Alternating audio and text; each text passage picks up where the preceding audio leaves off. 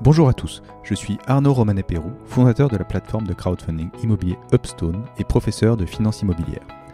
J'ai créé le podcast Des briques et des brocs pour échanger avec des professionnels de l'immobilier sur leur parcours, leur expérience, les thématiques du moment et les fondamentaux du secteur. Le but de tout ça Tout simplement vous donner accès à un maximum de savoir et de connaissances sur le secteur. Bonne écoute Merci Arnaud de te joindre à nous euh, sur euh, cet épisode aujourd'hui. Je suis ravi de te recevoir. On va parler fund management. C'est un, sujet euh, hyper intéressant et beaucoup demandé de la part de, beaucoup d'étudiants et de jeunes, diplômés qui veulent tous se précipiter sur le fund management. Donc toi, tu es fund manager et tu vas nous dire bah, quel est ton quotidien et comment ça se passe. Donc bah, Arnaud, bienvenue. Ah, merci Arnaud. Merci pour l'invitation. Euh, pour commencer, est-ce que tu peux te présenter un petit peu ton cursus, euh, tes, différentes positions qui t'ont amené à, être fund manager aujourd'hui? Tu es fund manager chez AXA IM. C'est ça, fund manager chez AXA IM depuis 10 euh, ans maintenant. j'ai 35 ans. j'ai fait l'ESTP, donc après mon bac et après une classe préparatoire. Et donc j'ai euh, au sein du cursus ESTP euh, e euh, fait l'option DI et je pense qu'on y reviendra un petit peu après parce que c'était l'objet de ton précédent podcast aussi. je faisais partie de la première promotion DI en plus. Mais, il y a 10 ans. Il y a 10 ans, voilà. exactement. Et euh, j'ai fait euh, une année de césure quand même euh, pendant un an où je suis allé au Qatar, où j'ai travaillé avec Vinci pour quand même, parce que j'avais fait l'ESTP, donc l'école des travaux publics et du hmm. bâtiment. Donc ça forme à faire du BTP. Et donc j'ai fait un, peu de BTP stage où j'ai fait du BTP. on le verra après, c'est pas nécessaire hein, pour, pour faire du fund management, mais c'est vrai que quand on fait l'ESTP, c'est quand même une bonne case à cocher pour dire bah, j'ai quand même vu ce que c'était. Est-ce que j'ai envie de le faire ou est-ce que j'ai pas envie de le faire? C'était stage quoi Plutôt construction béton, route euh, Ouais, c'était euh, une année de césure où je faisais euh, du alors je faisais du second œuvre, mmh. peinture principalement et sur des sur des parkings. D'accord. Alors, attends, la peinture sur les parkings, donc c'était les, lignes de démarcation. Exactement, c'est ça. Mais euh, bon, après, c'était Qatar, euh, il y a eu la Coupe du Monde, euh, mais c'était quatre parkings, c'était immense. Mais bon. Ok, donc c'est oui, c'est pas du parking, oui, c'est du parking un peu sérieux. avec combien de places ouais, Je sais même plus dire, je crois que c'était 40 000 mètres carrés, quelque chose comme ça de, de mémoire. D'accord, 40 000 mètres carrés, c'est une belle tour à la défense. Hein. ouais, ok, pour, pour avoir un ordre de comparaison. Ok. D'accord. Ok, donc tu as fait, as fait un peu de BTP. Un peu de BTP. Et puis, euh, je voulais aussi faire un, stage justement pour m'initier à, l'asset management, ou un petit peu voir à l'époque déjà aussi. Je me suis dit, le BTP c'est bien, mais il y a aussi euh, d'autres choses. Et euh, bah, une fois qu'on est en fait à l'étranger et au Qatar, bah, c'est dur de trouver d'autres stages mm. dans d'autres pays. Donc, ça, bah, j'ai un peu renoncé et je suis resté au Qatar parce que c'était quand même une belle expérience. Mm. Et, mais en tout cas, ça m'a montré aussi que si on voulait aller plus vers de la finance immobilière, euh, bah, il fallait euh, le STP c'était peut-être pas suffisant.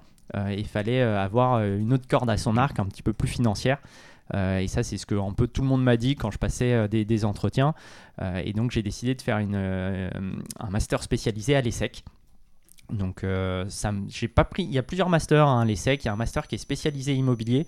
Euh, pour ma part, je me suis vraiment dit, bah, j'ai la compétence immobilière euh, à l'ESTP, donc je vais plutôt faire un vrai master euh, financier mm. ou gestion de projet, ou en tout cas qui va un peu changer et me rajouter justement cette, cette compétence supplémentaire. et donc du coup, j'ai fait le, SMIB, qui s'appelle, alors depuis, il a changé de, nom, mais c'était stratégie et management de, de projet à l'international, avec une grosse, une grosse partie quand même qui était financière. Euh, et ça m'a permis après de justement euh, trouver mon premier stage euh, de fin d'études chez Amundi. Donc Amundi qui est relié, je vais dire, au crédit agricole et euh, à la Société Générale en, mm. termes de, capitaux et de, financement. Donc on, voit bien le côté finance euh, et qu'il y a un gros pôle de gestion immobilière et, je pense qu'on y reviendra un petit peu après sur, sur le métier justement du fund management, mm. le lien avec l'asset management, etc. D'accord. Ce qui, ce qui, est intéressant, donc tu dis, voilà, c'est un des premiers, es la première promotion de l'option DI, donc développement immobilier de l'ESTP, et à cette époque, bah, on n'avait pas d'historique de l'option DI pour euh, valoriser une, on va dire, le, le cursus qui fait que tu avais déjà compétences en finance et en, enfin, en immobilier, en finance immobilière. Euh, donc à cette époque, et c'est peut-être encore un peu, un peu le cas aujourd'hui, voilà, le, fait d'avoir une école de commerce, un master, euh, un master spécialisé en école de commerce, ça t'ajoute euh, le, le, tampon sur ton CV qui te valide l'entrée dans des postes, dans des sociétés de gestion qui sont autres que bah, le responsable technique. C'est un peu ça, parce mm. que on le verra un petit peu aussi peut-être après, mais le métier d'asset manager ou de fund manager, qui est vraiment de la finance immobilière, en fait, mm. c'est bien d'avoir une compétence immobilière, de savoir ce qu'est un bâtiment, comment il est construit. Mais en fait, ça, ça représente peut-être que 10% euh, de, du métier et 90% c'est euh, des tableaux Excel et c'est vraiment euh, l'aspect plutôt financier. Donc du coup, oui, le STP est un, un bon premier point d'entrée pour accéder à ce type de métier, mais il n'est pas suffisant, mm. ou en tout cas, il faut, faut, vraiment développer la partie financière pour, pour avoir les deux tableaux. Euh, C'est-à-dire qu'à l'inverse, tu peux avoir juste une compétence financière et limite pas avoir de compétences immobilières. On voit beaucoup d'auditeurs justement qui sont en fund management, enfin qui, passent du, de l'audit au fund management. Hmm. Euh, donc c'est vrai que euh, bah, moi, un de mes collègues de bureau, il a fait le STP, il est passé par l'audit. Et après, il a fait du fund management sans passer par la case diplôme, ESSEC ou autre. Mais c'est vrai que hmm. c'est un vrai métier où on a besoin des deux compétences quand même euh, l'attrait de l'immobilier mm. euh, et euh, l'attrait de la finance. Alors, donc, quand, tu as commencé chez Amundi, c'était pour faire quoi? C'était du fund management. Mais c'est vrai que dans l'option DI, moi à l'époque, fund management, on n'en avait même pas parlé, on parlait que asset management. Mm. Et pour donner la petite histoire, j'ai passé un entretien qui était pour de l'asset management, parce que je connaissais que ce mot-là, je ne mm. savais même pas ce que c'était. Et puis c'est dans l'ascenseur, on m'a dit Ah, mais en fait, il y a deux postes ouverts, un de asset manager et un de fund manager lequel tu veux. Je savais même pas ce que c'était que le fund management. Hein. Euh, c'était vraiment euh, là, euh, le coup de chance. Et la, réponse qui m'a été donnée, c'était parce que je dis mais c'est quoi le fund management? On m'a dit ah bah si tu fais de l'asset, tu pourras pas faire du fund, et si tu fais du fund, après tu pourras faire de l'asset. Donc choisis le fund. Voilà, ça paraissait logique. J'allais euh, les, les, yeux fermés en disant bon, ça paraît logique, j'y vais, je verrai bien ce que je fais. Je sais toujours pas trop ce que c'est, mais, mais, voilà, ça, ça, me pas, ça ne me ferme pas de porte au moins. Et, donc c'est pour ça, c'est comme ça que je suis rentré, euh, j'ai mis mon premier pied euh, dans le fund management. et après, bah, j'ai trouvé un poste à la fin de mon, mon, stage chez AXA. Et puis après, j'ai envie de dire, j'ai été lancé. Alors, il y, y, a différentes gradations. Tu as commencé analyste financier ou directement fund manager, assistant fund manager comment, Ouais, comment alors il y, y, a beaucoup de, de titres possibles hmm. ou autres. Selon les sociétés de gestion en plus. Exactement. Hmm. Chacun a un petit peu sa définition. Déjà son titre hmm. et sa définition de ce qu'il y a derrière. Euh, parce que certaines sociétés de gestion, enfin sociétés de gestion, je ne sais pas si on, pourra peut-être le définir un petit peu après, mais euh, les, les, Amundi, les AXA IM ou les Primonial, euh, voilà, d'autres sociétés de gestion, ont des fiches de poste qui vont être différentes, qui vont être plus ou moins axées sur certaines thématiques. Mhm. plus finance, plus transactions immobilières ou plus asset management. Hmm. Euh, et euh, en tout cas, chez AXA IM, c'est plus finance. Euh, voilà. Et donc, du coup, j'ai été à un poste qui était plus financier. et donc, de, à l'époque, ça s'appelait Fund Finance Manager. Voilà, maintenant ça a un petit peu changé de nom, mais c'était, on peut dire, le middle office, ou en tout cas le contrôle de gestion, hmm. peut-être un petit peu plus français, de, du fonds immobilier. D'accord. Donc toi, tu es dans la partie fonds immobilier quand même Fonds immobilier. Parce qu'on peut être fund manager sur d'autres sous-jacents. Ouais, c'est vrai que c'est un, un, bon point, parce que fund manager, ça veut un peu euh, tout dire et rien hmm. dire. On a des fund managers euh, qui vont gérer des, actions de foncières, enfin même de sociétés cotées, hmm. hein, du Total, du Publicis. On va avoir des euh, fund managers qui peuvent gérer des, infrastructures, des hmm. autoroutes. On peut avoir des fund managers qui gèrent de l'immobilier physique. Voilà, il y a un petit peu tout. C'est en fait peut-être la définition du fund manager, c'est gérer l'argent qu'on nous confie euh, avec certaines règles. Il faut respecter les règles de, euh, bah, de notre investisseur, de notre client, euh, tout en maximisant bah, la performance et en réduisant les risques. Mm, mm. ça, c'est la définition, je veux dire, globale, un petit peu simple. Et après, on peut l'appliquer à, plein de secteurs. D'accord, oui, exactement. J'allais venir, peut-être commencer par redéfinir un peu ce que c'est le, que le, fund management. Et, et donc, concrètement, je trouve que c'est un bon point de départ. donc, Fund manager. Donc, fund manager, c'est gestion de fonds. Je pense qu'on peut, on peut le traduire à peu près comme ça à la va-vite. Donc, gestion de fonds. Gestion de fonds, c'est des, des, fonds d'investissement. Un fonds d'investissement, ça marche comment? C'est euh, une société de gestion qui va créer une société, qui va demander à des investisseurs de mettre de l'argent dedans, qui va être déployé selon une stratégie d'investissement. Voilà. Nous, donc, on va rester sur le domaine immobilier parce que c'est ce qui est le plus simple, c'est ce qu'on connaît. En tout cas, c'est ce qui est le plus simple pour nous. Et l'idée, bah, c'est d'avoir une thématique d'investissement. Mm. Et toi, en tant que fund manager, bah, tu es un peu le garant, euh, je dirais, du respect de cette thématique d'investissement C'est exactement ça. En fait, mm. on, peut même avoir, euh, on peut même aller même encore plus dans le détail parce que euh, qui dit avoir des clients? Déjà, c'est est-ce que c'est avoir un client ou est-ce que c'est avoir plusieurs clients? Mm.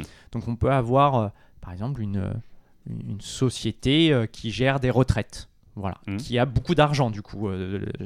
vous, moi, on cotise pour nos retraites, et puis après, l'établissement qui gère ces fonds-là, eh ben, les place pour que quand on sera en retraite, eh ben, on puisse toucher de l'argent. Mmh. Ils vont placer cet argent un petit peu partout, dont en immobilier, et donc ils peuvent dire à une société qui est spécialisée en gestion d'actifs mmh. immobiliers, bah, je vous donne une partie de l'argent que j'ai collecté, pour que vous l'investissiez dans euh, de l'immobilier, qui là, euh, bah, si on prend l'exemple mm. de la thématique d'investissement, va être euh, plutôt quelque chose de sécuritaire, quelque chose où on est sûr que bah, dans 100 ans, bah, on pourra rembourser, peut-être pas 100 ans, un peu moins, mais on pourra rembourser mm.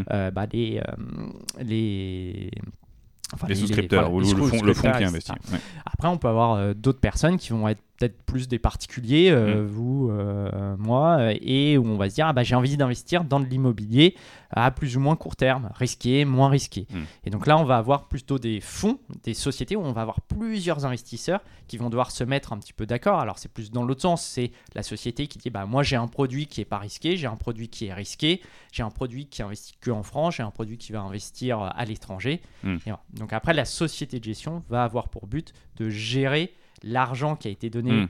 par euh, ses clients professionnels ou particuliers euh, et en respectant la stratégie. Puisque le but, c'est vraiment de se dire, euh, dans le fund management, on a des clients et on ne peut pas tout faire non plus. Hmm. Si notre client nous dit, moi, je veux quelque chose de sécuritaire, Hmm. Bah, je vais pas acheter un terrain euh, où il n'y a pas de permis de construire, euh, où c'est un champ de patates, en me disant euh, dans 5 ans, peut-être que j'aurai un permis. voilà, ça va être jackpot. Voilà. Ok, alors c'est, ouais, je pense que ségréger les clients, c'est une bonne approche puisque tu as, on, mélange rarement tous les clients. Donc d'un côté, tu as les clients professionnels, et tu as, cité les fonds de pension, donc ceux qui organisent les retraites pour ceux qui capitalisent. donc on met un peu de côté tous les mois, c'est auprès d'un d'un organisme qui va collecter les fonds de beaucoup de gens, qui va ensuite placer. Et cet organisme, il, a il est aussi réglementé, il ne peut pas faire n'importe quoi avec les sous. Et généralement, euh, on, voilà, quand, on, quand on parle d'organiser des retraites, on n'est pas vraiment sur du spéculatif, on est plutôt sur des... On va, on va essayer de placer euh, ou dans l'immobilier ou dans l'obligataire et à la marge peut-être sur un marché action, histoire de dynamiser un petit peu l'ensemble. Mais donc il y a une poche qui est non négligeable qui investit en immobilier. Et en plus, avec la baisse des taux euh, de ces. Enfin, avant la remontée des taux, donc pendant la baisse mm. des taux de ces dix dernières années, on avait un, un, investissement obligataire qui rapportait rien, donc une augmentation de la poche euh, d'investissement en immobilier. Donc il y, a de l'argent voilà, qui vient en immobilier, et donc toi, voilà, dans, dans le dans le dans l'ordre des choses. Alors, t'es pas forcément euh, commercial au sens aller chercher les fonds. Bah, ça, dépend vraiment justement. Là, on touche à la différence entre chaque société de gestion. Euh, et la définition du fund manager. Euh, moi, je vais aussi euh, faire de. Et, c'est souvent le cas dans le, dans le métier de fund manager. Mhm. Il y a un côté, vu qu'on est garant de la performance et du fond et, et, de la stratégie, en mhm. fait, on a besoin de, de, véhiculer ce message auprès du, bah, du client, mhm. de l'investisseur. Et qui dit avoir cette relation, bah, ça veut dire aussi bah, la véhiculer auprès de nouveaux clients. et donc, il y a quand même cette partie recherche d'argent, parce que le métier euh, de, fund manager, on est quand même employé par une société de gestion. Le but premier, bah, c'est d'être rentable. Euh, et, on le verra peut-être après aussi. Euh, hmm. Cette rentabilité de cette société, elle passe par des, frais. Et donc, plus on grossit, plus on a un fonds qui va être important, plus on va collecter de l'argent, bah, plus la société de gestion, va avoir des frais. donc, nous, notre métier principal, hmm. c'est de gérer, mais en même temps de pouvoir bah, faire grossir hmm. le patrimoine. Donc ça c'est intéressant. Ça veut dire que selon les sociétés de gestion, mais globalement, euh, on, peut, dire qu'un fund manager va aussi chercher des sous. Il n'y a pas forcément une équipe commerciale dédiée qui, euh, pitch euh, tous les fonds de pension et les assurances pour dire investissez, investissez. tu as aussi une relation avec ces, investisseurs et tu peux leur comprendre leurs besoins et dire bah, moi j'ai ce fonds-là qui correspond à vos attentes ou on peut créer un fonds pour vous et dire parce que pour, parler concrètement un fonds de pension qui organise la retraite tu vas dire bah, moi j'ai besoin d'être exposé au bureau sur le marché bureau. Est-ce que tu as un fonds qui fait du bureau? Est-ce que tu peux monter un fonds bureau pour moi? Ou on va chercher à investir dans des immeubles de 10 000 m2, dans des euh, métropoles euh, euh, principales ou des, des, grosses, des grosses villes développées en France, avec des locataires qui vont payer des beaux 9 ans, enfin des beaux fermes 9 ans, avec une, voilà, une rentabilité qui est peut-être pas extraordinaire, mais sur lequel on a une, un risque qui est très faible aussi. et donc voilà, ça leur permet d'être exposés à la poche immobilier de bureau via des professionnels comme toi qui gèrent pour eux, parce que mm. eux n'ont pas forcément la compétence de le gérer, en tout cas ils l'ont pas forcément en interne ou ils veulent pas l'avoir. Et voilà, ils peuvent passer par toi, une autre société de gestion, deux, trois sociétés de gestion et répartir un peu leurs œufs comme ça. Voilà, c'est ça, Le but c'est vraiment de diversifier mm. les risques. Mm. et, on n'a pas défini vraiment ce que c'était un fonds, mais un fonds c'est vraiment une société. Alors ça peut avoir plusieurs formes juridiques, hein, mais on va dire c'est c'est une enveloppe dans laquelle bah, il va y avoir beaucoup de beaucoup ou peu d'actionnaires et qui va permettre d'avoir une grosse somme à déployer dans différents actifs immobiliers. Et l'intérêt justement de ces fonds, c'est de pouvoir se dire ah ben moi j'ai un, petit, un petit montant. Alors euh, si on prend l'exemple des particuliers, ça va être des centaines d'euros. Si on mm. prend des investisseurs institutionnels, ça va plus être en millions. Mais euh, bah, ils vont pouvoir se dire, bah, je vais pouvoir avoir accès à peut-être des millions, voire des milliards d'actifs mm. immobiliers avec juste moi mes, euh, mes quelques mm. centaines d'euros. Oui, c'est ça l'idée, c'est d'être exposé sur un fonds qui fait plusieurs milliards avec beaucoup de locataires, beaucoup d'actifs, pour que euh, en gros, il y ait 95% des loyers qui enfin 95% de taux d'occupation avec 95% des loyers qui sont touchés et euh, voilà un risque qui est dilué parce que à la marge, les trucs, c'est voilà, il y a des gens qui payent pas, qui payent en retard. Bon, c'est dilué dans, la masse. Il y a des, euh, du turnover puisqu'il y a des locataires qui s'en vont et qui reviennent. Mais voilà, sur euh, euh, l'autre côté du spectre, c'est j'achète un appart, j'ai un locataire et j'ai un risque de 200%. Il paye, il paye pas. Exactement, c'est ça. Et si on se dit sur un appartement résidentiel, hmm. bon, bah, on arrive souvent à retrouver un locataire assez facilement. Bon, on fait des petits travaux, euh, ça va. Mais si on se dit qu'on veut déployer des sommes plus importantes et hmm. on veut non pas investir dans du résidentiel, parce que hmm. peut-être que aussi dans la diversification du risque, ben, on est déjà propriétaire de sa résidence principale on a déjà beaucoup de résidentiels. On se dit, ah bah, euh, si le résidentiel un jour va mal, mm. j'aimerais bien peut-être investir dans une autre classe d'actifs, mm. le bureau qui pourrait aller mieux, euh, ou euh, des cliniques, ou enfin voilà, mm. des hôtels. Et ça, là, si on se dit des bureaux, bah, le jour où un locataire de bureau part, bah, c'est plus long et plus compliqué de, le relouer. Donc si on a plusieurs actifs, bah, on se dit toujours qu'on a quelques actifs qui vont avoir de la vacance, mais ça va, se, ça va tourner et ça sera euh, plus résilient dans le temps. Donc pour, pour, finir sur les clients, donc là on parle des gros institutionnels que, qui peuvent être les fonds de pension, qui peuvent être euh, les assurances et euh, voilà qu'est-ce qu'on qu'est-ce qu'on a d'autre comme, comme gros investisseurs institutionnels qui déploient des millions. Des, des, des caisses d'épargne, c'est vraiment tout ce qui est l'investissement plutôt financier, hein, on, le voit bien, mais on a aussi des, des, grands groupes, les épargnes retraite, ça c'est souvent mmh. le cas euh, les, donc des sociétés du CAC 40 hein, mmh. qui euh, ont des employés ben, qui investissent aussi euh, pour leur trésorerie. Ou mmh. même pour leurs employés dans l'immobilier. Mmh. Donc, ça, c'est des gros investisseurs, donc on dit institutionnels généralement, où ils sont, ils peuvent être plusieurs dans un fonds, ou alors ils ont un fonds dédié. C'est ça. Il y, a une vraie différence entre les fonds dédiés, où en fait on va avoir un investisseur qui dit, moi j'ai pas la compétence, ou j'ai envie de diversifier mon risque, et vous, vous êtes bon pour investir dans telle thématique, bah, je vous donne de l'argent et mm. vous faites pour moi. Et euh, on peut être plus ou moins strict euh, en mm. disant bah, dès que vous faites un investissement immobilier, moi je veux le valider. Mm. Et voilà, ils donnent juste et c'est, euh, on va dire, plus un tiers qui va gérer pour leur compte.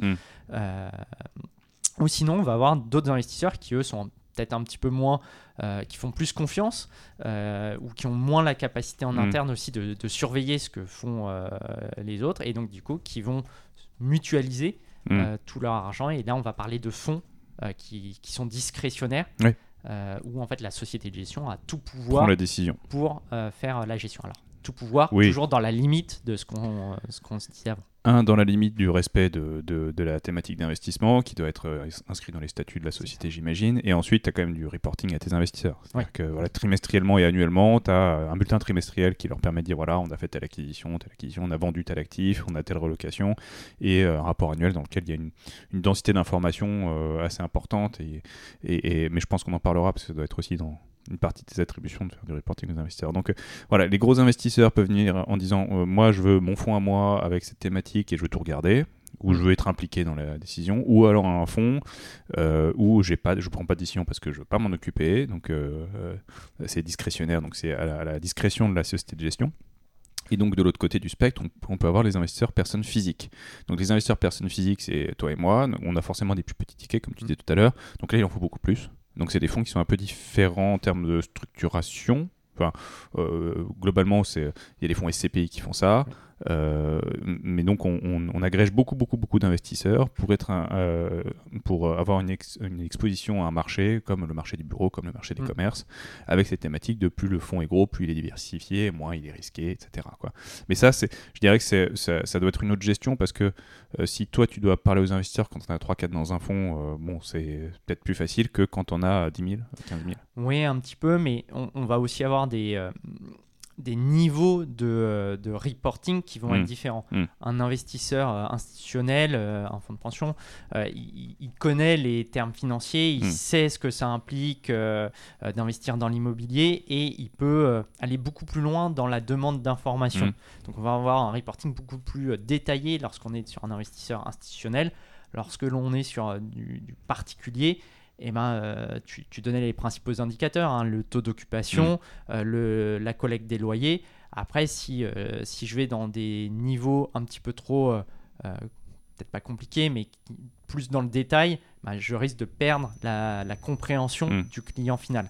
Donc du coup, on va avoir peut-être un reporting qui va être diffusé à plus de monde, mais euh, qui va être peut-être moins détaillé hmm. pour justement se concentrer sur, euh, euh, sur je vais pas dire les images parce que c'est trop réducteur et c'est n'est pas du tout le cas. pour le rendre digeste. Et voilà, hmm. pour le rendre digeste. D'accord.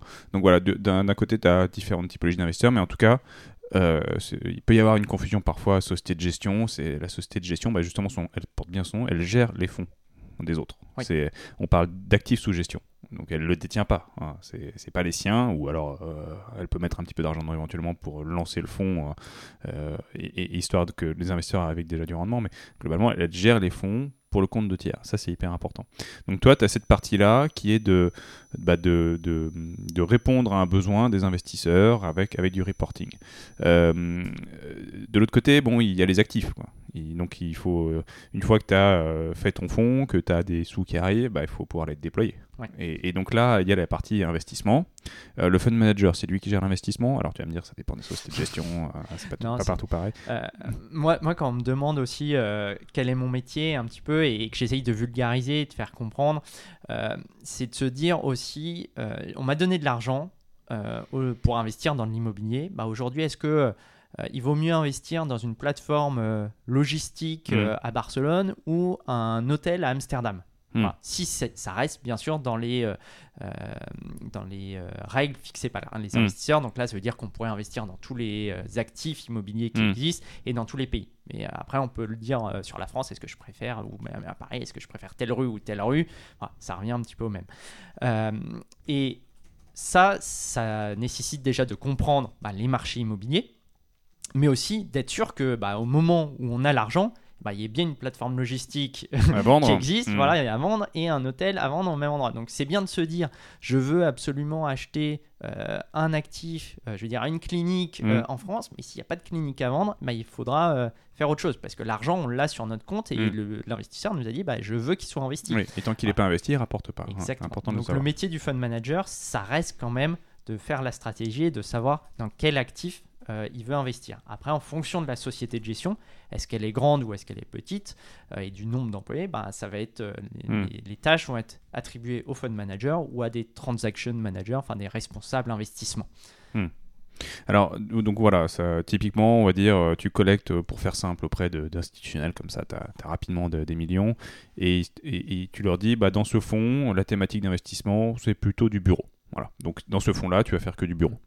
Et quand tu auras collecté, bah, il va falloir trouver des bureaux après. Avant. Bon, le marché des bureaux, c'est le plus gros des marchés, donc à la limite, euh, c'est pas le. Enfin, je dirais pas que c'est simple, mais c'est le, le moins niche, donc euh, tu vas trouver, tu vas recevoir des, euh, des, euh, des pitchs de brokers qui disent cet actif est à vendre, il y a tel locataire, euh, il y a tel bail, tel niveau de loyer, cette valorise, enfin, cette il y a une valorisation qui est proposée, tu vas pouvoir la challenger un petit peu en disant bah, c'est trop cher, c'est pas assez cher. le niveau de renta, tu vas, enfin, on parle en taux de cap en fait dans, dans cette industrie. le taux de cap, c'est la, la, rentabilité de l'actif quelque, quelque, part. Donc toi, tu vas te dire ok, il, il est à 5%.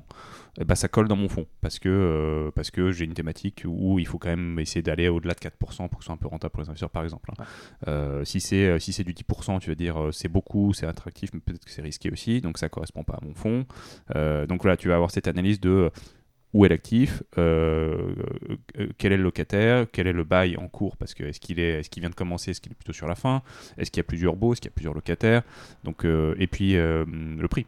Enfin, la valo. La valo, le prix, toujours, toujours le débat. Et, bien comprendre, est-ce qu'on est en ligne avec les attentes de l'investisseur mm. Donc, comme tu disais, moi, mes investisseurs attendent du 5%. Donc, si on me dit bah, cet actif va faire euh, une performance de 3%, bon bah je vais même pas regarder. Hmm. Euh, si euh, c'est 10%, bah oui, ça veut dire qu'il y a peut-être un petit peu plus de risque. Hmm. Et en fait, il faut regarder aussi le pourquoi, pourquoi hmm. du comment. est-ce que c'est très risqué ou est-ce que c'est une anomalie de marché? Et à ce moment-là, bah, ça pourrait être intéressant. Le deuxième élément qu'on va voir plus au niveau du, du fund management, c'était aussi de se dire on a construit un portefeuille. donc on, on, a plusieurs actifs immobiliers.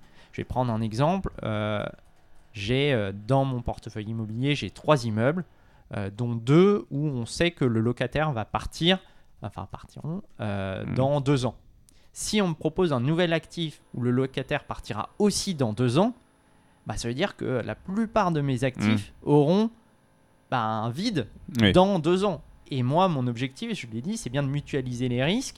Et si le marché euh, locatif n'est pas très bon dans deux ans, hmm. bah, je ne serai pas euh, au meilleur euh, moment dans hmm. mon fonds. Donc du coup, même si cet actif en lui-même, il a une performance de 10%, hmm. et eh ben, je ne vais pas le prendre parce que je me dis, ça, dans mon portefeuille, j'aurai trop de risques au même moment. Et ça, on va le faire sur l'aspect locatif, on va le faire sur l'aspect de la localisation. Euh, si on met tous ces, euh, si on n'achète que des actifs euh, dans Paris, alors que nos investisseurs nous avaient donné le droit d'aller partout en Europe, bah, ils pourraient nous reprocher d'avoir investi à Paris trop concentré quand il y a eu une crise à Paris. Hmm. Et, l'exemple du Covid a, vraiment bien montré cet aspect de la diversification, hmm. parce qu'on voyait que bah, les confinements se faisaient à différents endroits, à différents moments. Et bah, là, dans mon en Europe, hmm. j'ai du commerce. Et ben, on voyait que bah, les centres commerciaux étaient fermés euh, à. Lisbonne quand ils étaient ouverts en Allemagne et, euh, vice-versa. Donc en fait, on a réussi à compenser des pertes de loyer sur euh, un pays par un autre pays. Donc ça, on le voit sur le secteur géographique, mais aussi sur le secteur bureau, hôtel. Bah, les bureaux continuaient de payer pendant le Covid, hmm. alors que les hôtels, bah, il n'y avait pas de, avait pas de, il avait pas de résidents. Et c'est là qu'on comprend en fait toute l'analyse, alors sans, sans, que ce soit réducteur Excel, on va dire de, du, du portefeuille. C'est-à-dire, on se dit bon euh, il faut que je sois un petit peu partout euh, pour être exposé à différents marchés. Et comme tu l'as très bien évoqué, le, choc systémique, on va dire, du Covid a très bien démontré que bah, il se passe pas les choses au même moment, au même endroit. Donc avoir une diversification, ça permet d'avoir cette, on va dire, cette, cette, gestion du risque où euh, ça va payer d'un côté, ça va moins payer de l'autre. Et globalement, tu à, ça baisse ta performance, évidemment, j'imagine au global, mais voilà, ça la, ça la tue pas complètement. après, tu as voilà, les, emplacements, les rentabilités, les locataires. Donc as dans, si on doit euh, faire un fichier Excel, tu as euh, tous tes actifs avec euh, tous tes locataires, avec tous les baux et, et, le suivi des loyers et le, suivi de la performance qui te permet de te dire, bon, alors je sais pas si c'est un truc que tu suis tous les jours du coup, mais peut-être régulièrement, pour te dire, bon, est-ce que je suis aligné par rapport à ma performance cible mm. Euh, est-ce que, est que je suis au-dessus Est-ce que je suis en dessous euh, Est-ce que je dois anticiper des départs de locataires qui vont me faire de la vacance, donc moins de loyer Auquel cas, je sais que bah, pendant quelques mois, je vais peut-être avoir des travaux, il va falloir trouver quelqu'un, euh, et le marché est peut-être dynamique ou pas dynamique selon l'endroit où je suis. Donc c'est tout suivi non, quotidien. ce suivi mmh. et essayer de, de, de, refaire les remontées d'informations de chaque actif, parce mmh. qu'un fonds, j'ai donné l'exemple du fonds que je gère, mais il fait à peu près 6 milliards d'euros en, capitalisation et mmh. on parle de plusieurs centaines euh, d'actifs immobiliers. Mmh. Euh, donc euh, c'est vrai que bah, le fichier Excel il est quand même assez important mmh. pour, pour bien avoir tout en tête.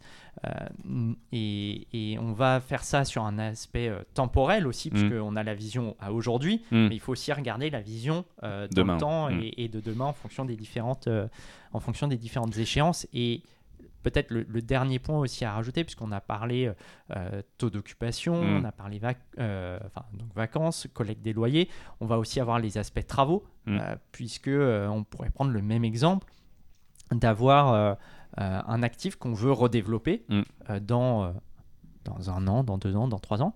Mais euh, redévelopper un actif, ça veut dire quand même beaucoup de beaucoup d'argent, hein, mm. surtout si on, se dit qu'on va le détruire pour reconstruire ou changer mm. la façade, et, etc.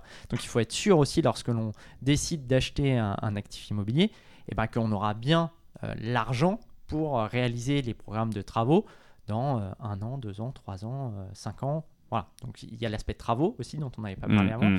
Et un, dernier aspect dont on n'a pas parlé et qui touche beaucoup le fund management, c'est tout ce qui est non immobilier également. Parce que euh, euh, l'aspect euh, immobilier, on le reviendra après, je pense, c'est aussi l'asset manager qui, comme le nom le dit, asset manager, asset pour actif, bah, c'est mm. lui qui gère l'actif mm. immobilier. Donc lui, il va dire, bah, il va le gérer au jour le jour, il va proposer euh, ses options de travaux, pas travaux. Le fund manager va dire bon bah je peux faire les travaux, je peux pas les faire euh, en fonction de, sa capacité d'argent mm. en fait, hein, euh, clairement. Et après on va voir ce qui est peut-être un peu plus financier, mm. tout ce qui est bah, l'usage de financement par exemple, mm. parce que bah, on le sait l'immobilier, bah, on achète souvent avec bah, de l'apport personnel, si on prend l'exemple particulier quand on achète un appartement, et de la dette, de la dette bancaire. Donc il faut aussi euh, bah, discuter avec les banques, mm. euh, être sûr qu'on va avoir euh, la capacité de refinancer ce prêt bancaire une fois que le, prêt est arrivé à échéance. On va aussi avoir les aspects de, taux de change, parce que là, moi, je le dis, on, est en France, on achète en euros, bah, et mes clients sont en euros, bah, pas de souci. Donc ça va. Mais je peux aussi avoir des clients qui sont américains, mm. donc qui, eux, ont euh, un investi, enfin, du dollar et qui veulent investir en euros.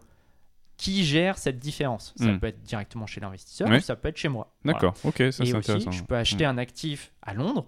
Hmm. Bah, Donc en libre. En livre.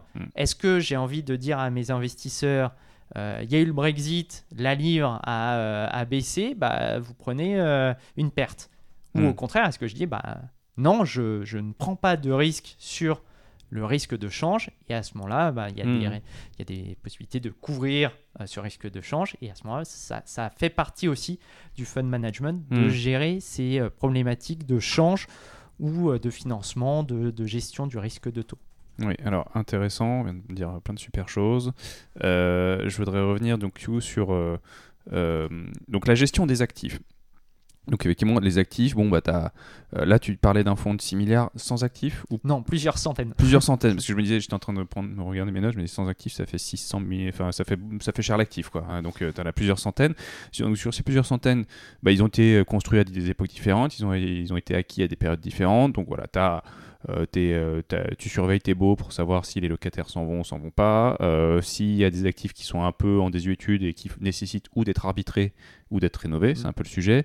Et dans l'ensemble de ces arbitrages de rénovation, il faut voir le budget que tu as. Parce que sur euh, voilà, tu, tu, gères un peu le, on va dire le cash flow et donc tu as aussi les provisions, euh, puisque sur tes loyers que tu collectes, tu vas mettre un peu d'argent de côté en disant euh, provision pour gros travaux par exemple, avec tout un tas de, de, de, de, de, de comptes de résultats comptables, mais en tout cas tu as, as, une enveloppe travaux qui, que tu peux allouer, mais tu peux pas tout rénover. Ah, c'est un peu ça, et, et, et, on a souvent le, le distinguo asset management, fund mm. management, et et parfois, on dit des incompréhensions entre mm. l'asset et le fund. Et ça vient de là où, en fait, sur un actif donné, bah, le rénover et, je vais dire, accepter un permis de construire pour rajouter des étages. Mm. Qui a envie de dire non? Bah. Normalement, euh, l'équation, elle est toujours bonne. Euh, on fera toujours beaucoup d'argent si on rajoute des étages, euh, surtout à Paris. Oui.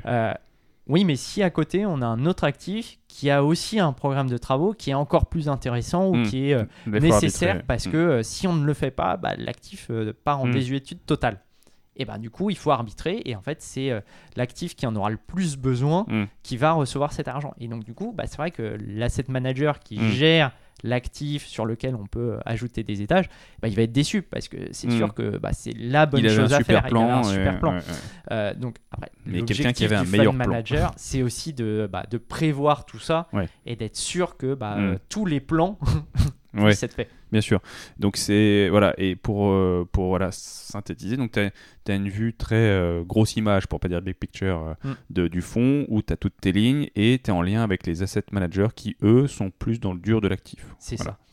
Donc eux, ils, voilà, ils, bah, ils, travaillent avec les, enfin, ils connaissent les locataires, euh, ils suivent les baux aussi, ils peuvent t'alerter en disant attention, il y a un bail qui arrive à échéance, euh, j'ai un plan pour le relouer. Tu peux dire non, non, on va pas le relouer parce qu'on va le, on va le vendre vide, on va le retaper. Ou alors ils te proposent deux plans en te disant j'ai un plan de, de, création de valeur, on va le, on va le, on va le rénover, rajouter des étages euh, parce que le locataire s'en va. Et toi, tu peux dire bon bah oui, mais pas tout de suite. Enfin, bah, c'est un peu ça parce que là, quand on prend les, bah, chaque fonds est différent, mais un mm. exemple où il y a plusieurs centaines d'actifs immobiliers, mm. ben, on peut se dire qu'il euh, il se passe euh, tous les jours euh, une chose sur un actif. Mm. donc du coup, on n'a pas la, la, connaissance de tous les actifs et on ne peut pas gérer toutes les situations s'il y a une nouvelle situation qui mm. arrive tous les jours. Donc c'est vrai qu'on se repose énormément sur l'asset manager et en fait la, la performance des fonds, elle est créée par les asset managers. Hmm. Et le fund manager ne fait que euh, le chef d'orchestre exactement hmm, hmm. Euh, entre les différents points et être sûr qu'en fait euh, bah, tout se, je veux dire, se goupille bien, tout marche bien pour être sûr qu'on n'ait pas de, bah, de, de, de, risque réglementaire déjà, d'être sûr qu'on respecte les engagements qu'on avait auprès de, de nos clients. et après, la, création de valeur, elle est vraiment aux mains de l'asset manager qui, lui, en général, enfin moi, c'est ce que je vois à peu près, les asset managers ont une dizaine d'actifs euh, sous gestion euh, et qui connaissent très bien.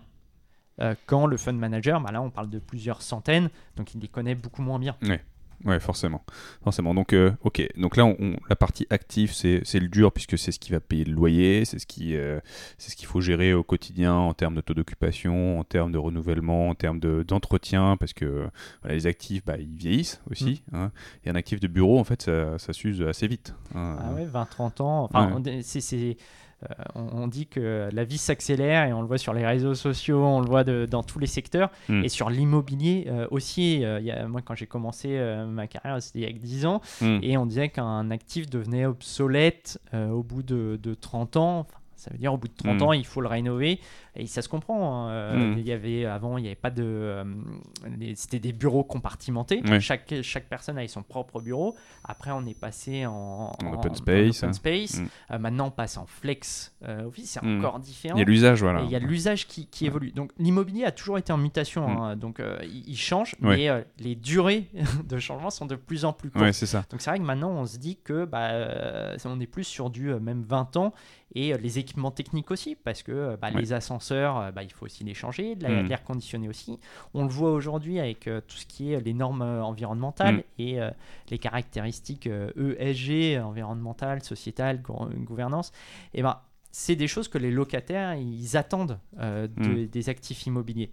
Et donc, du coup, bah, il faut qu'en tant que propriétaire, on, on, accepte ça et on participe aussi à ce renouveau immobilier. Oui, parce que ce qui est intéressant, c'est effectivement le changement d'usage. Alors moi, je, je considère qu'il y a l'usure et l'usage. Et euh, j'ai toujours cru comprendre qu'un un immeuble de bureau s'use plus vite qu'un immeuble résidentiel parce qu'il euh, est beaucoup plus, on va dire, utilisé. Il y a plus de monde en permanence sur toute la journée. Euh, voilà, qui, Il y a plus de techniques aussi. Il y a, hein. plus de techniques. Il faut la fibre partout. et, et, les usages changent. Donc, comme tu l'as très bien évoqué, au début, on était tous dans des, dans des, dans des bureaux fermés. Bon, ça, on évite de passer à l'open space. On a vite compris qu'on avait besoin de plus de place et qu'on met beaucoup plus de gens en open space. ensuite, on s'est rendu compte que bah, les gens n'étaient pas forcément toujours présents au bureau et qu'avec un peu de télétravail, bah, on avait trop de place donc on essaie de, on essaie de rationaliser avec le flex office. Et donc tout ça, bah, c'est de l'évolution euh, des usages, c'est euh, de l'évolution que tu dois suivre en tant que propriétaire parce que ça, les, actifs doivent s'adapter. Il y a aussi les, services proposés aux locataires comme euh, les restaurants interentreprises, les salles de sport. Un actif peut être un peu, plus, un peu moins bien placé mais plus attractif parce que il y a un parking donc les gens mm. peuvent venir en voiture.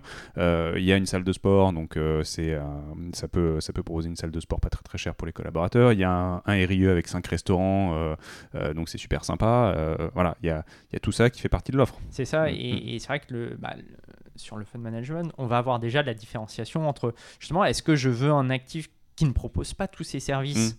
Mais à ce moment-là, on va peut-être plus se dire, bah, je suis sur le court terme, je fais un achat-vente, euh, voilà, un coup où on se dit, bon, bah, je l'achète, je le revends euh, rapidement, je fais beaucoup d'argent, c'est une stratégie. si on est dans une stratégie plus long terme, on se dit, bah, je veux avoir un actif qui va être flexible.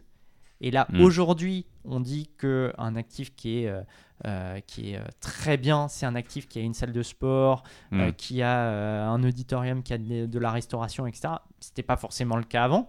Mais si on a un actif qui est suffisamment flexible dans ses capacités, ben on se dit qu'il pourra rester, enfin, il sera encore pertinent dans 10 ans, dans 20 ans, dans 30 ans. Donc, il faut qu'il réponde aux attentes du moment et en plus, il faut qu'il puisse être euh, flexible.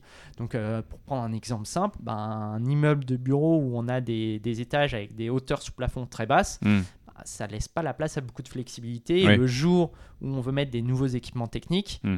Euh, bah, on n'aura pas la place. Donc on va préférer des hauteurs de sous-plafond plus importantes. C'est un des exemples, Oui. euh, mais, euh, il y en a mais, mais- y en a plein.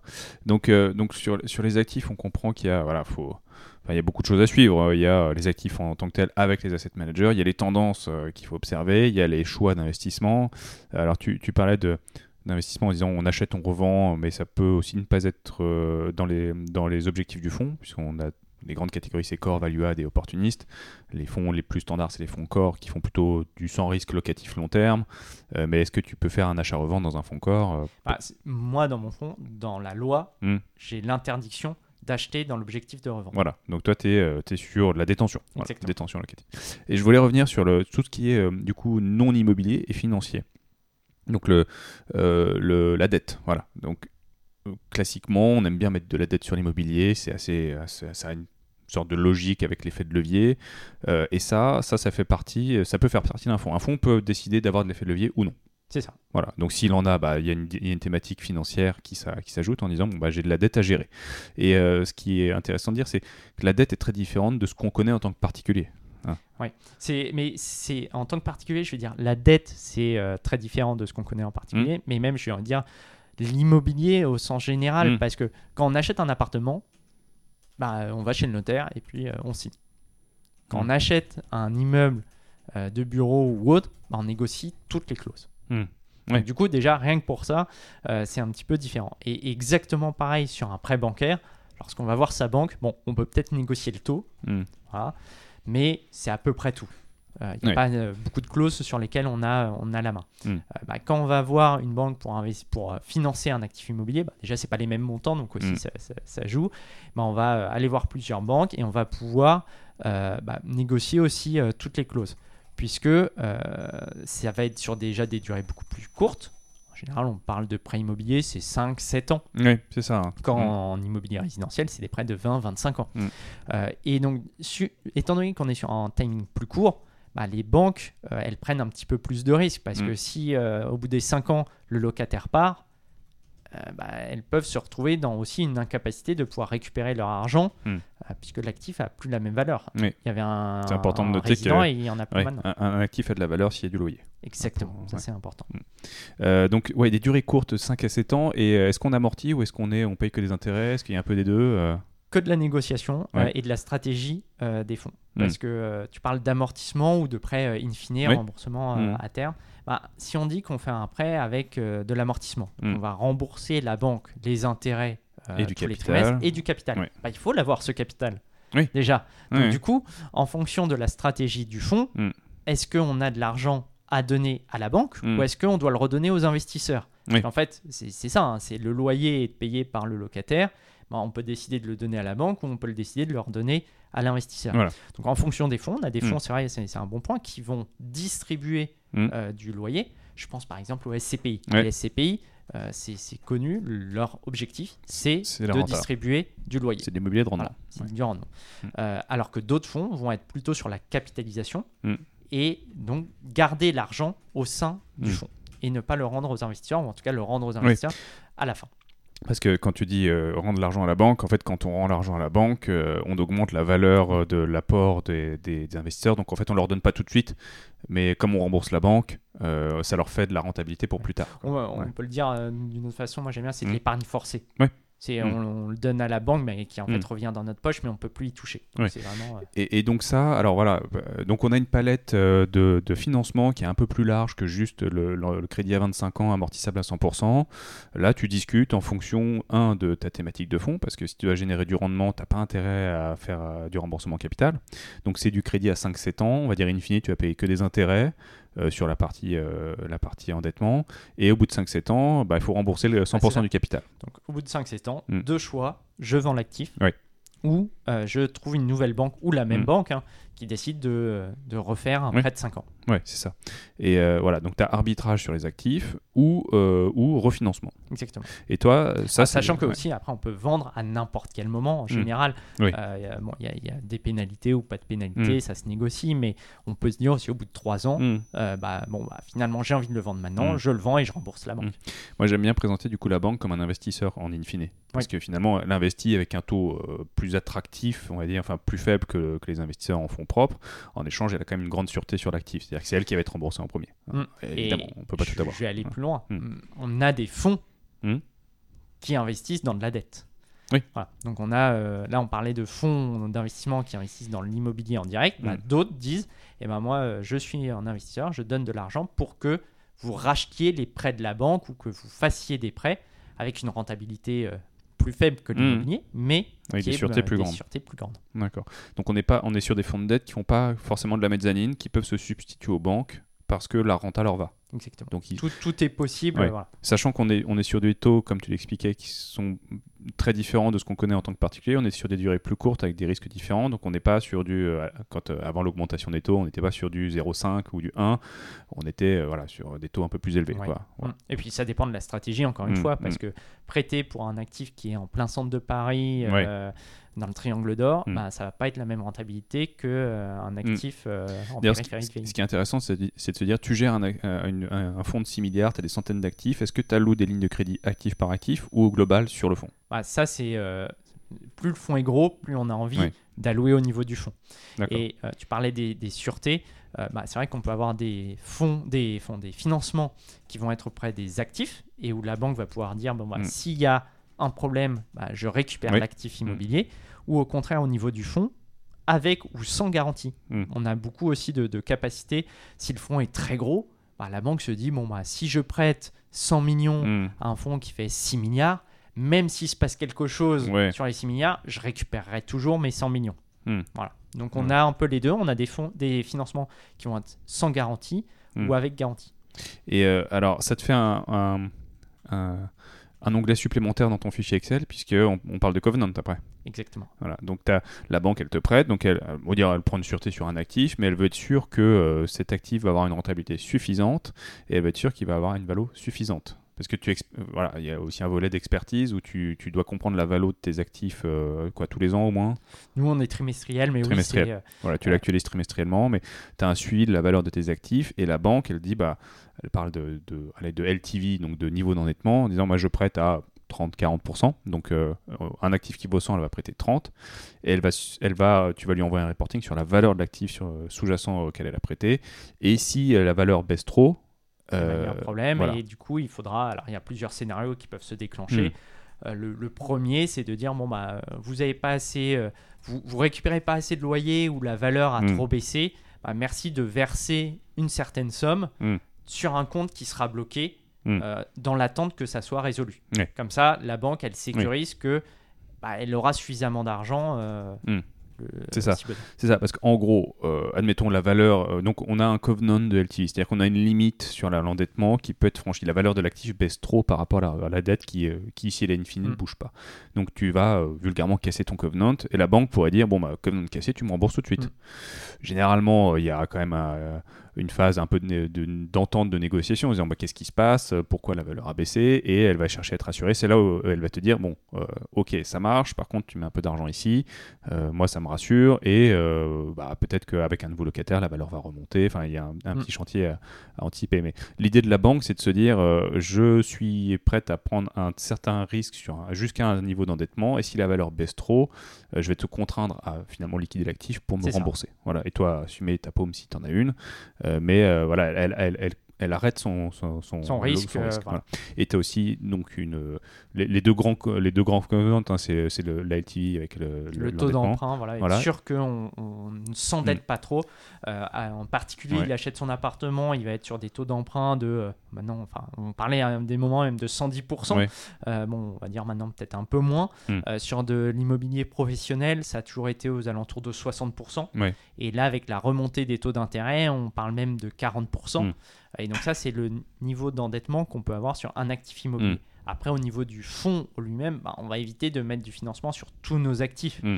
Euh, comme on le disait, on va le faire sur, euh, sur les plus importants. Euh, ça peut être sur le plus souvent pour des problématiques fiscales aussi. Mm. on va essayer de mettre de l'effet de levier dans certains pays où il y a de la taxation. Et donc l'effet de levier permet de réduire ce niveau de, de taxes, alors que dans d'autres pays, bah, le niveau de taxes est peut-être plus faible. Donc on va préférer le faire dans, là où les, le, niveau de taxe est plus important. Donc, ça, c'est un. Et donc, tu as un onglet fiscalité en plus. Voilà. Il y a un onglet fiscalité. C'est vrai que c'est un bon. Euh, il, y a, beaucoup d'onglets. Hein. C'est vrai que mm. dans le fund management, puisqu'on a parlé de rencontrer les clients, avoir l'aspect fiscalité, avoir l'aspect euh, euh, financement, mm. avoir l'aspect euh, immobilier aussi. Mm. Donc, quand immobilier, travaux, locatifs, qu'est-ce mm. qu'on a d'autre Travaux, locatifs, c'est peut-être les plus importants. investissement aussi et vente. et on va aussi avoir l'aspect marketing parce que quand on parlait du reporting, bah, il faut aussi que le reporting soit beau. Et on va avoir peut-être un autre onglet qui est l'aspect juridique parce mm. que, euh, comme on le disait, bah, l'investisseur, il nous confie de l'argent. Donc du coup, eh ben, il y a un contrat quand même, un prospectus souvent mm, mm. qui, qui, dit bah, je t'autorise à investir dans tel pays, euh, à, euh, à, ne pas prendre de risque de change ou autre. Donc du coup, ça, il faut le rédiger et puis ça change dans le temps. Et puis après, on va avoir un aspect du coup plus aussi réglementaire. Parce qu'une fois qu'on a dit qu'il y avait un contrat qui disait ça, il bah, faut le respecter, il faut être sûr que ça soit dans la loi. Et quand on investit aussi à l'étranger, il ben, faut être sûr qu'on fasse les bonnes choses euh, et que euh, en France, on parle du décret tertiaire beaucoup en ce moment. Bah, ça rentre mm. aussi euh, dans, dans le fonds, puisque le fonds et le gérant, il est garant de la société et du fonds. Donc mm. il ne faut pas qu'il bah, y ait un procès qui arrive contre le fonds parce qu'il n'a pas respecté une mm. certaine loi. Donc c'est vrai que le, gérant de fonds, bah, il va être un vrai pilote, un vrai chef d'orchestre euh, sur toutes ces thématiques.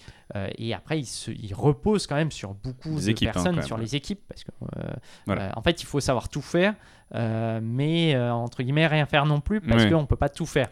donc, c'est plus de la connaissance et de la curiosité hmm. pour être sûr que on, on, pilote bien l'avion hmm. en fait. Et donc on va avoir des équipes juridiques, des équipes hmm. financières, euh, qui vont aussi euh, gérer les covenants. Euh, quand on parlait là de, des banques, on va avoir les asset managers qui vont gérer les actifs et on va avoir aussi des équipes marketing qui vont aider. Covenant sur lequel je voulais revenir, puisqu'on a parlé de la LTV, je voulais parler de l'ICR ou mm. Interest Coverage Ratio ou l'ISCR, mais en gros c'est les, les, deux, les deux euh, les deux euh, ratios que surveille la banque, ça va être donc le niveau d'endettement et le niveau de rentabilité. Elle veut être sûre que euh, le loyer couvre suffisamment de fois les intérêts que tu lui dois. au-delà, et donc il y a un seuil en dessous duquel elle va dire euh, bah, elle veut que ça couvre par exemple trois fois, hein, pour prendre un chiffre au pif.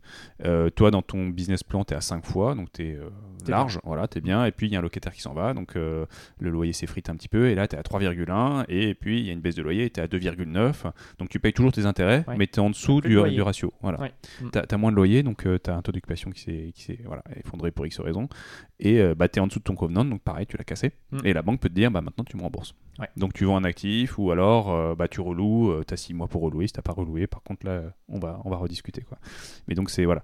Euh, pour, pour, pour le volet financement, tu as un, euh, surveiller euh, la maturité de tes, tes, lignes de crédit, si elles sont in fine pour savoir si tu les roules, si tu, si tu, si tu les roules pas. Donc tu peux dire aller voir la banque B pour rembourser la banque mm. A, ce, qui, ce qui est du refinancement, ou dire bon bah, un arbitre un actif, on revend. Euh, voilà, il y a, y a, toutes ces décisions, euh, toutes ces décisions à prendre. Mais, je, je, veux dire, c'est peut-être même en avance. C'est parce que le jour où on achète un mm. actif immobilier, on, connaît la stratégie. Mm. normalement, on sait qu'un locataire euh, va mm. partir à une certaine date. Alors après, il peut le faire avant et à ce moment-là, bah, ça, ça lève des drapeaux et ça permet de, refaire un, plan. Mais si tout se passe bien, on le sait, et si le locataire part dans 5 ans, bah, aucune banque ne sera prête à faire un prêt à, 7, ans. parce qu'ils savent que l'année 5, eh ben, il va y avoir un il problème. il n'y a plus de locataires. Donc, du coup, euh, c'est quand même prévu en amont. Hmm. Euh, et, euh, et c'est pour ça que le fund manager est plus, je vais dire, les, special situations. Moi, j'aime bien ce hmm. mot-là. parce que c'est plus une alerte de la scène manager qui dit Ouh là là, mon locataire est parti en année 3 alors qu'il devait partir en année 5. Euh, je te préviens, est-ce que, ça, est-ce que ça impacte ou est-ce que ça hmm. impacte pas et comment on gère s'il y avait un financement pour euh. Prévenir la banque, euh, mettre de côté un petit peu d'argent pour la rassurer, hmm. parce que bah, s'il y, a une, s'il y a une alerte, c'est que c'est pas le bon moment non plus pour vendre. Donc c'est pas trop ce qu'on a envie. Donc le financement, ça apporte quand même beaucoup de. Euh, je sais pas, c'est un petit peu anxiogène parce que mm. euh, bah, la banque, euh, on a un engagement, donc il faut le respecter aussi. Et, et, moi, j'aime bien présenter les, les, les, les, tableaux de maturité des, des, dettes sur les foncières en disant bah, en fait, il n'y a rien à rembourser pendant 1, 2, 3 ans généralement. C'est que le directeur financier a bien fait son boulot. C'est-à-dire qu'en fait, ça ne veut pas dire qu'il va partir trois ans en vacances parce qu'il a rien à faire. C'est-à-dire que là, aujourd'hui, il est déjà en train de refinancer la ligne de crédit qui, dans trois ans, va arriver à échéance avec une nouvelle ligne de crédit sur un autre actif, avec une obligation, avec tous, tous les outils qu'il peut avoir à disposition, un fonds de dette. Mm. En tout cas, aujourd'hui, il va chercher à, rembourser de façon anticipée la ligne de crédit dans trois ans pour la remettre à sept ans et rouler la dette ou vendre ah, ou, ce qu'on disait sur euh, il ne faut pas que tous nos actifs immobiliers euh, aient un locataire qui parte dans deux ans. Bah, mm. Exactement pareil, il ne faut pas que tous les financements arrivent à échéance dans deux ans mm. parce que là, on le voit, bah, là, les taux d'intérêt ont augmenté euh, drastiquement en quelques mois bah, hmm. si on avait eu ça, une, tous nos financements à hmm. refinancer il y a six mois, on aurait été super content. Mais si c'était maintenant, bah, on serait beaucoup moins content. Donc il bah, faut vraiment étaler. D'ailleurs, ça pose la question du taux. Est-ce que tu es à taux fixe, à taux variable? C'est un autre sujet. Euh, les, deux, euh, les deux sont hmm. possibles. Euh, en général, les banques demandent toujours à être en, taux fixe. Mais je m'explique, elles sont à taux variable. Mais après, il y a des instruments financiers aussi qui permettent de changer un taux variable en taux fixe. Hmm. Donc, en fonction de ce qu'on veut, euh, c'est vrai qu'on euh, on peut choisir de dire bah, je suis à taux variable, hmm. ça laisse le plus de, marge possible, mais après, je décide de prendre moins de risques et donc de trouver un autre, une autre banque, hmm. en fait, un autre intermédiaire qui lui va dire bah, moi, je suis prêt à, euh, à prendre ton variable et contre du fixe. Et donc, du coup, on se retrouve à avoir un prêt fixe. Voilà. Alors, mais tu as un produit financier en plus. Il y a un euh, produit financier en plus euh, qui, qui, nécessite d'être géré. Voilà, qui est du non financier que tu gères en plus. Donc, donc voilà, dans ton onglet, tu as beaucoup d'onglets Excel. Alors comme tu, tu, tu l'évoquais, tu t'appuies sur aussi des équipes, mais est-ce que as quoi Il existe des, logiciels de gestion ou il euh, faut avoir tout en tête Il y a certains logiciels de gestion. C'est extrêmement compliqué parce qu'on le disait, bah, déjà c'est beaucoup, mm. enfin, beaucoup de thématiques mm. différentes. Alors le marketing, ça va pas être un fichier Excel. non. c'est un mm. petit peu différent. mais on va avoir plusieurs pays plusieurs euh, devises. Euh, donc en fonction du, du, fonds et de sa stratégie, si on a un fonds de bureau français, il y a plein de mm. logiciels qui permettent de gérer ça. Euh, mais à partir mm. du moment où on est plus gros, c'est plus compliqué. Il y en a aussi, mais il y a tellement de sujets que en fait, mm. en tout cas au niveau du fund management, on a ces outils, mais comme je le dis, on est plus sur des specialist situations. Donc on est en fait souvent, on intervient à partir du moment où on sort du business plan, on sort de la normalité. Donc on se sert des outils de gestion pour faire le reporting. Mais après, le, plus gros du métier qui est de, justement de, résoudre les problèmes en fait, mm. de tous les jours, bah là on sort souvent de ce produit. D'accord. Euh, sachant que ce, que ce que je voulais évoquer, c'est que là, on part d'une situation euh, particulièrement complexe avec un fonds gigantesque en Europe, avec plein de thématiques différentes. Mais tu as des fonds plus simples qui vont faire que du bureau à Paris. Ou que du bureau en France, ou que du commerce en France, ou que des centres commerciaux. Euh, je veux dire, ça, ça, ça, le métier reste néanmoins complet mais il y a quand même moins de choses à gérer parce que mais on va on va aller dans d'autres thématiques hmm. aussi parce que s'il est très gros ben, il y a aussi beaucoup d'équipes. Donc là hmm. moi je me disais bah, c'est plus sur des special situations ça se passe mal j'interviens. Alors que si le fonds est plus petit hmm. bah, même quand ça se passe bien bah, c'est le fund manager qui gère. Donc sur l'acquisition il va faire plus de travail. Sur l'asset management il va faire plus de travail. C'est peut-être le fund manager qui va gérer euh, le, euh, la, renégociation des baux qui va essayer de, de, de conclure des nouveaux euh, partenariat euh, avec hmm. des experts immobiliers. Voilà. Donc tout dépend de la taille. En fait, euh, plus le fonds est petit, peut-être plus on va avoir de missions à faire, hmm. mais elles seront peut-être moins grandes. C'est-à-dire que tu peux être un tout petit peu plus dans le concret sur un petit fonds parce que tu vas peut-être faire aussi un peu d'assets, tu vas être plus impliqué sur les thématiques fiscales, financières, tu as peut-être un peu moins d'équipe. Euh, donc c'est voilà. Et, on revient euh, au point de départ. Euh, je crois que c'est toi qui le disais. fund manager, ça dépend de chaque société de gestion. Mmh, mmh, c'est ça. et de même après dans chaque société de gestion de chaque fonds. Ouais, donc on, a, on, a, pas mal, on a pas mal balayé. J'allais dire, qu'est-ce qu'il faut comme comme compétence pour, euh, pour, être, euh, pour arriver au poste de fund manager ou en tout cas pour être un bon fund manager Tout à l'heure, tu disais connaissance, enfin, il faut être curieux. Il faut être curieux. déjà, il faut avoir une bonne connaissance financière parce que ça, mm. je pense que c'est dans toutes les sociétés de gestion. Il y a beaucoup de comptabilité. Mm. Parce que on n'en a pas parlé, mais la performance d'un fonds, c'est bah, la valorisation mm. de ce fonds et c'est les dividendes ou les, enfin, les, les revenus qu'on va verser euh, à, l'investisseur. Mm. Et mine de rien, bah, la capacité à pouvoir distribuer du dividende ou à valoriser une société, bah, c'est comptable à la fin de la mm. journée. Euh, et donc, du coup, on a euh, cette compétence. Et c'est pour ça que, je le, si on revient sur mon cursus, quand je suis sorti de l'ESTP, on m'a dit bah l'immobilier c'est bien, mais il faut une compétence financière. Mm. Euh, et c'est vrai que nous, dans nos entretiens d'embauche, bah, savoir lire un bilan, savoir valoriser une société, c'est la première question quasiment qu'on pose. Et c'est pas des questions immobilières. Après, il Mm. faut connaître le marché immobilier, etc. Mais euh, connaître le marché immobilier, comme on le disait, en fonction des fonds, euh, ben, tout le monde ne peut pas connaître tous les marchés immobiliers. Mm, Euh. Je suis français, je connais le marché français, ok, mais ben, moi, je suis aussi sur des actifs à Londres ou autre, donc il faut, faut apprendre. Et donc, c'est pour Ouais. ça que la curiosité, euh, elle est importante. Euh, faut euh, être multitâche aussi. Euh, moi, c'est quelque chose que j'aime bien regarder. Il y, a- il y a plusieurs profils. Je dis pas qu'il y a des bons et des moins Mm. bons, hein, mais il y a certaines personnes qui vont être qui vont préférer faire une tâche mais la faire à la perfection, Mm. ou d'autres qui vont faire le 80-20. Euh, On dit souvent ça, c'est aller plus vite, mais ils font que 80% de la tâche, mais c'est suffisant parce que les 20% c'est du détail et ça leur permet de faire euh, plein de choses. Et Mm. donc du coup, ils font plein de choses, mais peut-être un petit peu moins bien que la personne qui, Mm. qui se focalise sur une chose.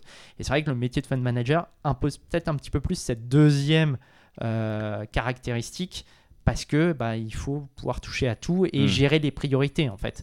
Euh, parce que on voit euh, un jour euh, le matin peut, la banque peut nous appeler et en même temps on a une problématique fiscale à résoudre rapidement et puis un locataire qui part. Enfin, voilà. Donc du coup il faut pouvoir euh, être Mm. multitâche, euh, être dévoué parce que c'est quand même euh, on est gérant donc du coup bah, on a une responsabilité. Mm, mm. J'ai envie de dire le, le poste de gérant c'est à la fin c'est lui qui signe les documents. Ouais, c'est sa Je responsabilité. suis pas le je suis pas le, le- le directeur de la société qui m'embauche, mais je gère un produit et typiquement je peux être appelé euh, à témoigner dans des procès, euh, Mm. je peux euh, avoir des interdictions d'aller dans certains pays si j'ai fait des, des problèmes. Enfin, voilà. Mm. Donc il y, a- il y a une vraie responsabilité du poste de, de fund manager euh, parce que on- voilà. Qu'il faut pas prendre à la légère. Donc, euh, tes, tes journées, elles sont bien pleines. Il y a des, moments où tu un peu plus de temps quand même, où tu as toujours euh, sur un gros fond. Toi, tu gères qu'un fond ou tu en gères plusieurs? C'est plusieurs fonds, D'accord. c'est vrai que bah, après on prend toujours des vacances, hein, mais Ouais,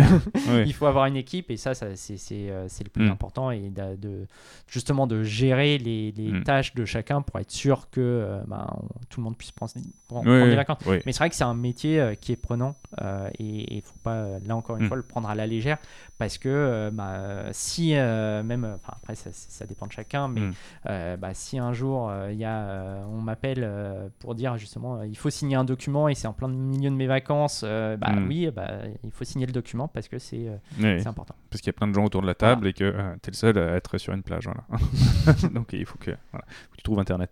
Oui, euh, donc, euh, et, et, euh, donc beaucoup, c'est c'est très varié et, euh, et en fait au quotidien, bah, voilà, tu éteins les incendies, euh, même s'ils sont pas forcément très graves, mais tu as des situations à régler au quotidien qui sortent du logiciel euh, parce que il y a voilà, c'est ça aussi qui est sympa, c'est qu'il se passe des choses. C'est ça. Hein, c'est Ouais. qu'une année, euh, voilà, le- je pense que le monde a changé en 2022 euh, avec, euh, avec des taux qui augmentent, avec euh, des investisseurs qui sont un peu en retrait, qui, euh, euh, on est sur un cycle qui évolue où l'immobilier a été euh, très très bien valorisé euh, et euh, il y a beaucoup d'investisseurs qui se sont tournés dessus. Donc là, voilà, il y a, y a Ah oui, on, encore on des change un peu de paradigme. ouais. Bon, après, ça, c'est c'est plus sur le marché immobilier, Ouais. mais les dix dernières années, on était plus bah, sur de la collecte et Ouais. donc de l'investissement. Mm. Donc, on, on- prenait, enfin, la majorité de notre temps, c'était investir Mm. dans de l'immobilier et euh, la valeur des actifs immobiliers euh, montait quasiment mécaniquement Mm. parce que les, les taux baissaient et il y avait de la demande.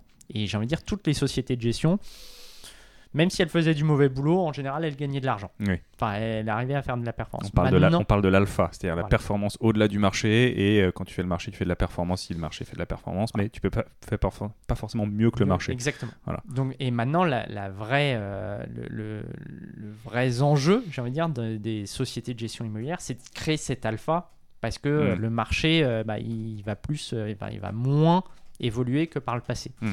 Euh, et donc, du coup, c'est vraiment plus de l'asset management. C'est être sûr que bah, on a les bons Mm. qu'on a acheté par le passé les bons actifs pour être sûr que on arrivera toujours à créer de la performance euh, avec cela et mieux que le marché. Donc euh, on change vraiment de, de situation Mm. où on avait des, des problématiques par le passé qui étaient différentes de celles qu'on retrouve aujourd'hui. Donc tous les jours, c'est un petit peu une nouvelle découverte et, euh, et, j'ai envie de dire même le, la journée où mon agenda est vide, déjà, bon, c'est rare, hmm. mais en fait, on traite des dizaines de problématiques par jour.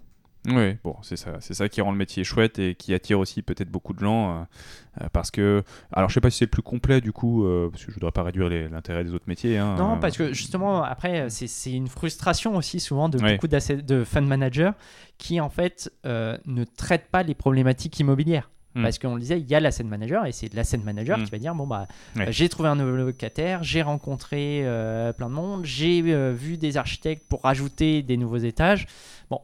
Bah ça, le fund manager ne mm. le voit pas. Il arrive une fois que tout est fait et on lui met un beau petit, euh, un beau petit paquet en disant Regarde, j'ai réussi à faire ça. Est-ce que ça t'intéresse? Est-ce que c'est mm. possible? Voilà.